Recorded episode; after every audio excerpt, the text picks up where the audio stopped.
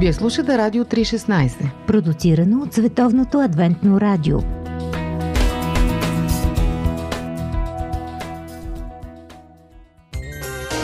Библейски Нюсви.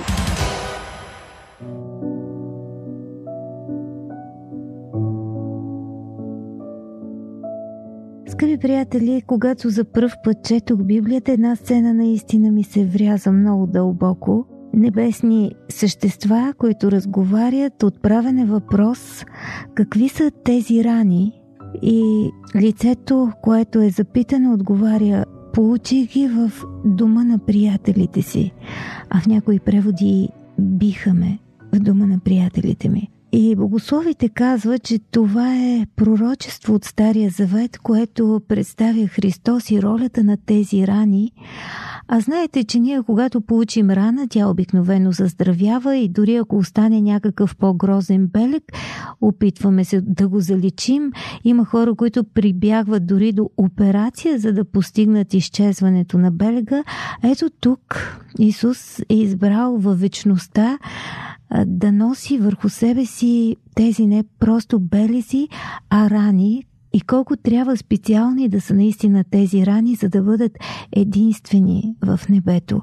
Обаче сега ние ще превъртим лентата и отново ще погледнем на тези рани и то по време, когато са още съвсем пресни, един от звездната селекция на учениците на Исус, след неговото разпятие, чува, че той е възкръснал, но иска сам да сложи пръст в тези рани, да ги види какви са.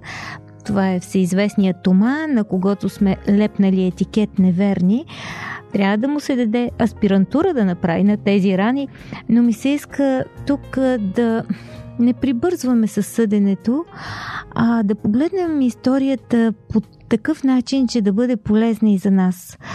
А, докато я четях, си дадох сметка, че може би най-странното и фрапиращото за мен е, че един от тази наистина избрана селекция, Исус лично призовава тези хора, не на случайен принцип, и движи с тях, живее с тях, обучава ги, но не само това, а те през цялото време са заедно и го виждат в най-ежедневните и банални неща, в които проблясва цялата тази божественост, виждат неговите дела, слушат поученията му. Тоест, те имат съвсем близкото общуване. Това е един човешки университет, на който няма равен, който изкарва Тома. И в един момент този човек от най-вътрешния кръг на самишлениците, на вярващите, на тази малка църква, която така в зародиш основава Исус, се оказва а, неверник. И за да не прибърсваме с това да се правим на съди, всъщност можем, ако влезем в обувките му, да си дадем сметка, и аз лично така го усетих и за себе си, колко лесно може да се окажем от тази проба неверници, на вярващите неверници.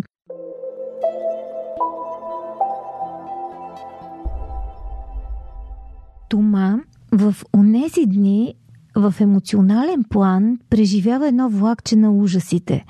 Можем да си представим какви са амплитудите на емоциите, точно като есеното време в Пловдив, когато сутрин е голям студ, вечер отново, а по обяд е просто лятно време и горещина.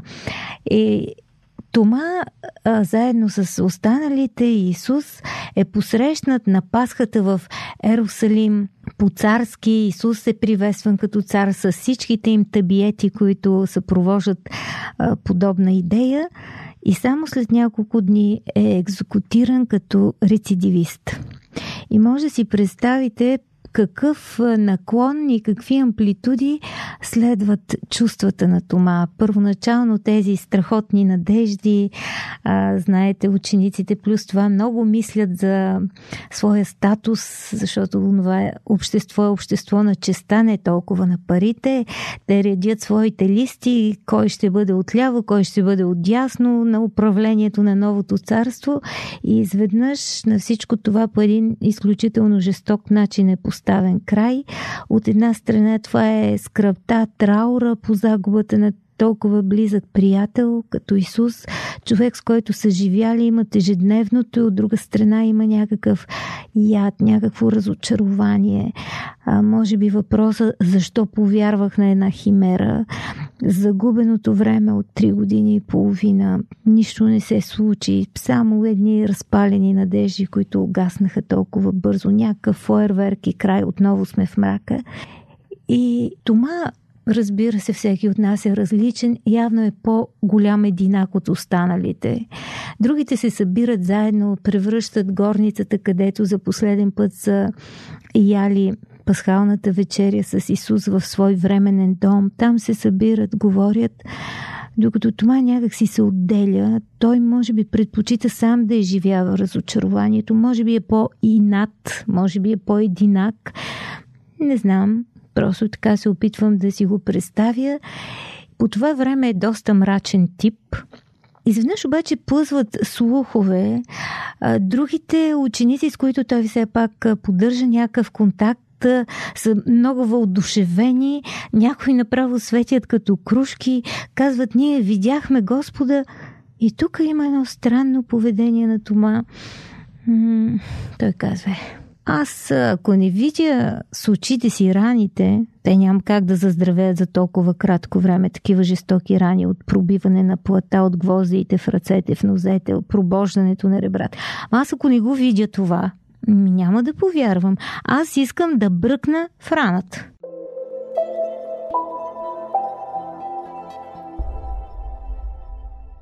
От една страна е логичен, от една страна ние го разбираме. Да, има всякакви хора. Те от те емоции могат да се бъгнат, могат някакви сънища да са имали, не знам, общи халюцинации, в крайна сметка прости хора.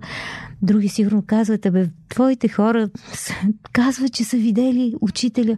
Е, говорят, приказки, празни приказки. Жените извидели, е, видяли дръжки. Абе, аз ако не видя, и пак се почва това мрън, мрън, мрън.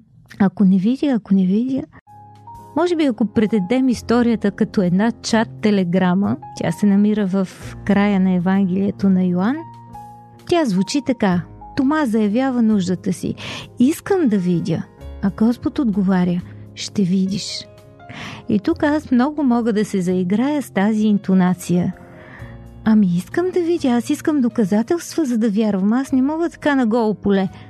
И отговорът на Господ може да е насърчителното «Ще видиш, ще ти бъде открито». Или пък ако аз се сложа в тази роля, в която от гледна точка на Исус, ако погледна Тома, той е варварин, който го влача със себе си три години, който ми слуша проповедите, дращи си бележки по тефтера и накрая какво е научил да ти бръкна в раните искам. Та ако бях на местото на Исус, може би щях да кажа, ще видиш, ще видиш. Абе, ще видиш ти. Какво да кажем за дискусии по Радио 316? И така, как се разрешава тази ситуация? С появата на Исус след 8 дни в горницата, където всички са събрани и там този път е и Тома. Исус се появява и казва Елатома, т.е. приближи се. Ето виж раните ми, разгледай ги. Виж, че съм същият и не бъди невярващ, а вярващ колко мило, колко нежно подхожда Исус, колко различно от това, което на мен ми идва на ум. Първо, аз бих се явила веднага, за да може Тома да се залепи за стената с а, своите претенции, арогантност и даже нахалство, защото Бог е пратил сина си да умре за грешника, а не грешникът да се окупити след тая смърт и да иска да бърка в раните му тук виждам нещо по-друго, че бих направила. Може би, нали, с презумцията за това, че а, във всички останали истории, в които Бог се появява в живота на определен човек, Бог се облича в символ, в капина, в нежен глас, в мрак за да можем да общуваме с него и това общуване да не ни убие. А тук може би щях милостиво да оставя Тома жив, но все пак един жив урок, може би, сляп с изсъхнала ръка, за да видя аз къде искат да гледат и да пипат неверниците от неговия кръг, Така ще имат един нагледен урок какво се случва с всички кандидати да бъркат по чужди рани.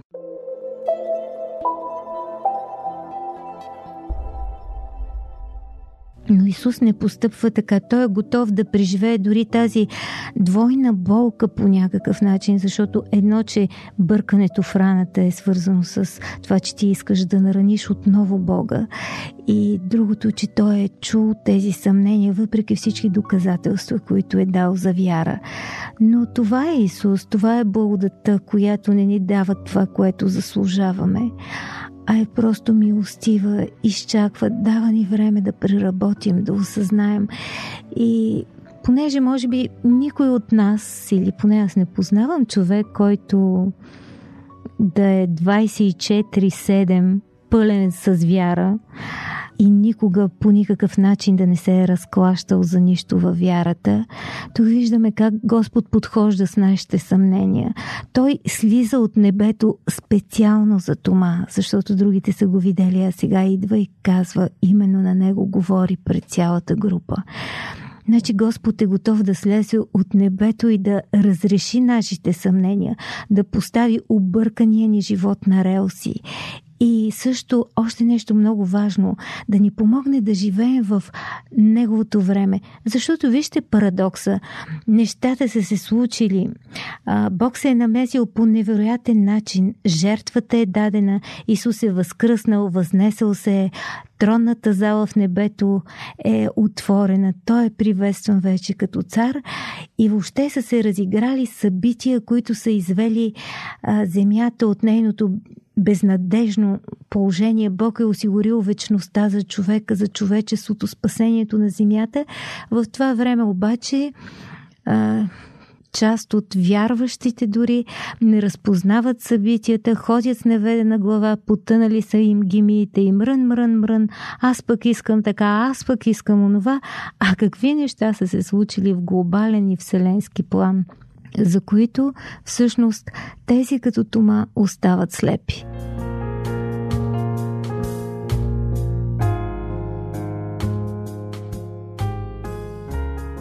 Същото и в това време, защото Бог ни казва, че е в контрол, че протичат определени събития, че той се намесва по конкретен начин, който в един момент ще стане видим, а ние можем да останем извън Божието време, да живеем във времето, примерно на Емо Чулаков или на футуролозите или на синоптиците, но да не можем с съмненията си да влезем именно в Божието време.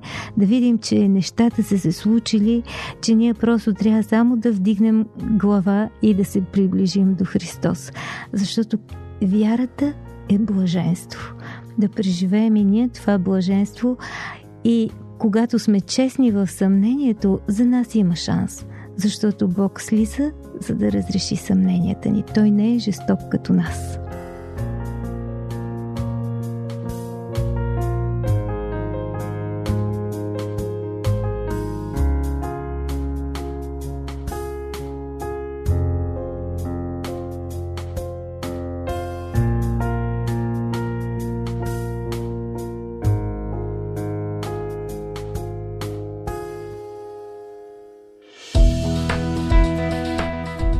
Радио 316, точно казано.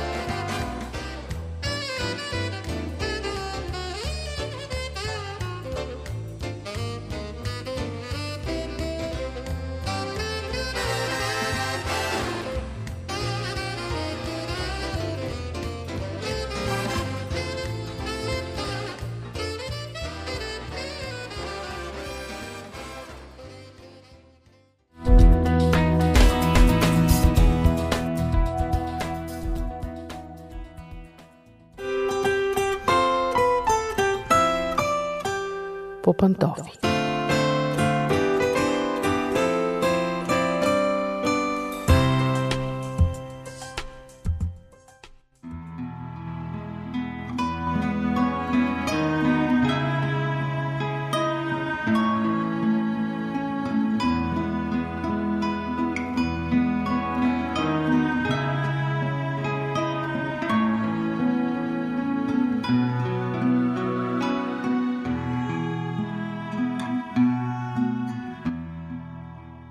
Здравейте, скъпи приятели! Започва по пантофи. Аз съм Мира. Днес съм избрала една тема, която е малко минорна, може би не особено приятна, но в същото време изключително актуална. Става въпрос за самотните родители. Днес семействата с един родител са постоянна гледка, осезаема част от обществото ни. Демографите, социолозите по целия свят се питат защо традиционното семейство съпруг, съпруга и деца все повече и по-опорито се заменя с други форми на семейен живот. Някои наблюдатели казват, че това се дължи на избора на начин на живот, на промяната в економическите, културните и социалните условия. Въобще анализи можете да прочетете най-различни. Аз лично не се наемам да взема страна, но ще споделя с вас няколко цифри. В България 14,7% от всички домакинства се състоят от самотни родители, т.е. един родител с дете или деца. 55% от всички майки в България са самотни майки. Самотните бащи са под 7% общо от самотните родители.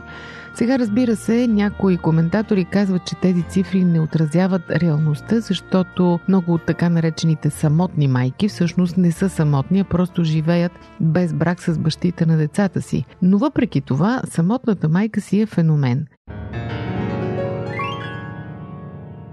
Някога стереотипът за самотна майка е бил неомъжено момиче, което живее на социални помощи, отхвърлено от семейството си, отритнато, нещастно и така нататък – вече сякаш не е срамно и позорно да бъдеш неумъжена майка. Дори бих казала, че много знаменитости рекламират този стил. Сигурно сте виждали интервюта на звезди, които така нежно пърхат с клепки и казват това дете си е само мое, сякаш то няма баща. Освен това, съвременните жени вече са образовани, способни да се издържат сами и бракът не е финансово условие за да станат майки.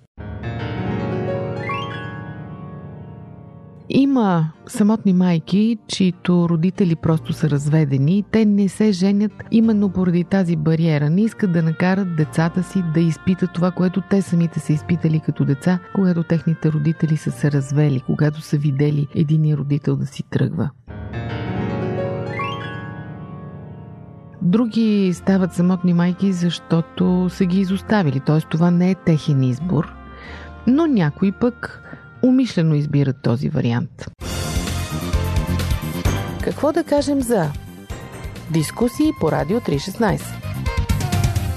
Има специални предизвикателства, пред които се изправят самотните родители. Изобщо родителството си е предизвикателство, то е пълно скъпани с неизвестни, няма учебници по родителство, всеки, който става майка или баща, знае, че го чака уравнение с много неизвестни, но Самотните майки или самотните бащи, разбира се, говорим и за двата пола, условно говоря повече за майките, тъй като те са по-големия процент, но самотните родители са изправени пред допълнителни предизвикателства. Понякога те са чисто морални, защото са опреквани от роднини, от приятели, има натиск от страна на обществото. Понякога тези предизвикателства са битови, финансови, кой да им помага за децата, кой да поема разноските. Понякога някои майки страдат от огризения на съвестта, породени от тяхната религия, защото знаете, че според християнството родителите трябва да бъдат двама. Според статистиките, децата отгледани от един родител са по-склонни към агресия, по-често посягат към наркотици и други опойващи вещества и като цяло са по-асоциални от останалите деца. Разбира се, тези статистики не са абсолютни. Можете да приведете много примери. Със сигурност вие самите веднага се сещате за деца на самотни родители, които са прекрасно възпитани и имат страхотен живот като зрели хора. Тоест изключение има. Но като цяло, говорим за цифри общи, за статистика, това е така. После появява се въпроса за това дали децата, примерно на моряци, които ги няма с месеци в годината, или международни шофьори, които също пътуват и са извън семейството си месеци наред, или пилоти, изобщо на такива професии, тези деца, деца на самотни родители ли са? Макар, че родителите официално може да имат брак. Тоест въпросите са много и не знам отговорите на всички от тях но ще споделя с вас е нещо много интересно, на което попаднах и което според мен си заслужава. Издателство Нов живот Доктор Джозеф Кидър. Величие. Преживяване на истинското поклонение Доктор Джозеф Кидър е роден в Ниневия, Ирак. Емигрира в САЩ, след като е прокуден от ортодоксалното си семейство за това, че става християнин. Днес работи като преподавател по духовно развитие и лидерство в университета Ендрюс. Темата, която най-силно го вълнува е поклонението пред Бога. За него това е среща, която променя живота на човек за винаги. Как да се покланяме на Бог? Вседържителя на Вселената, нашия Създател и любящ Спасител – кога му се покланяме истински и кога не? Защо да му се покланяме? Всички тези въпроси и техните отговори в Величие от доктор Джозеф Кидър.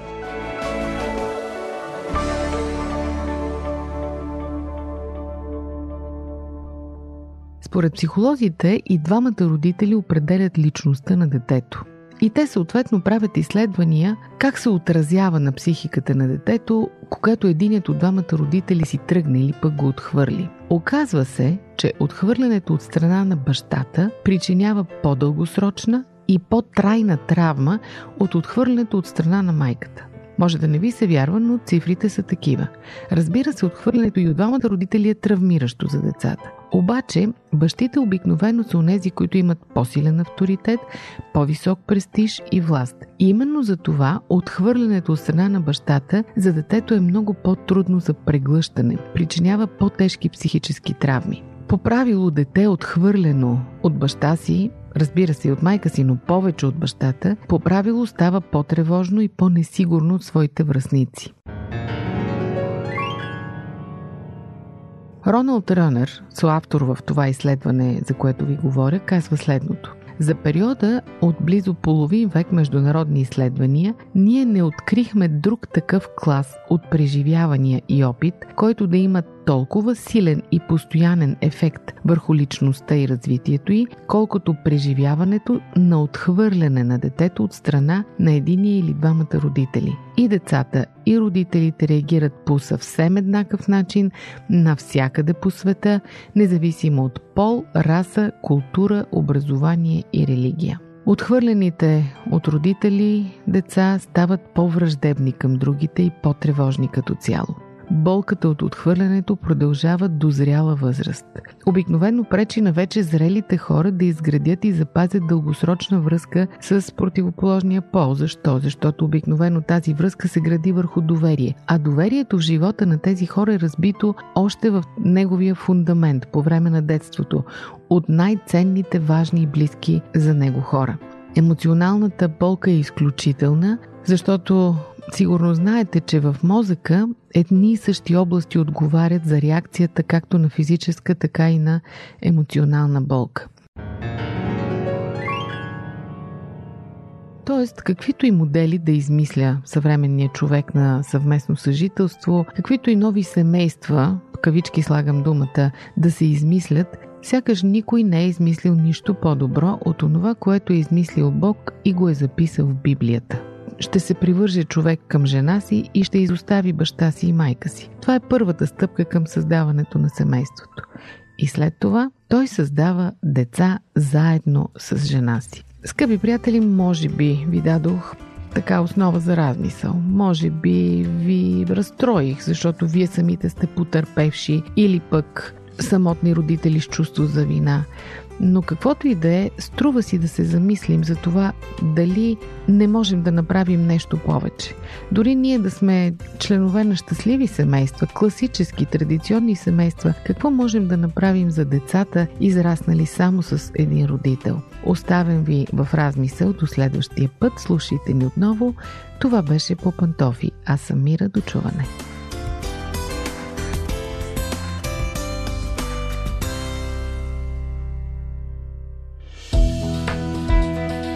Вие слушате Радио 316. Продуцирано от Световното адвентно радио.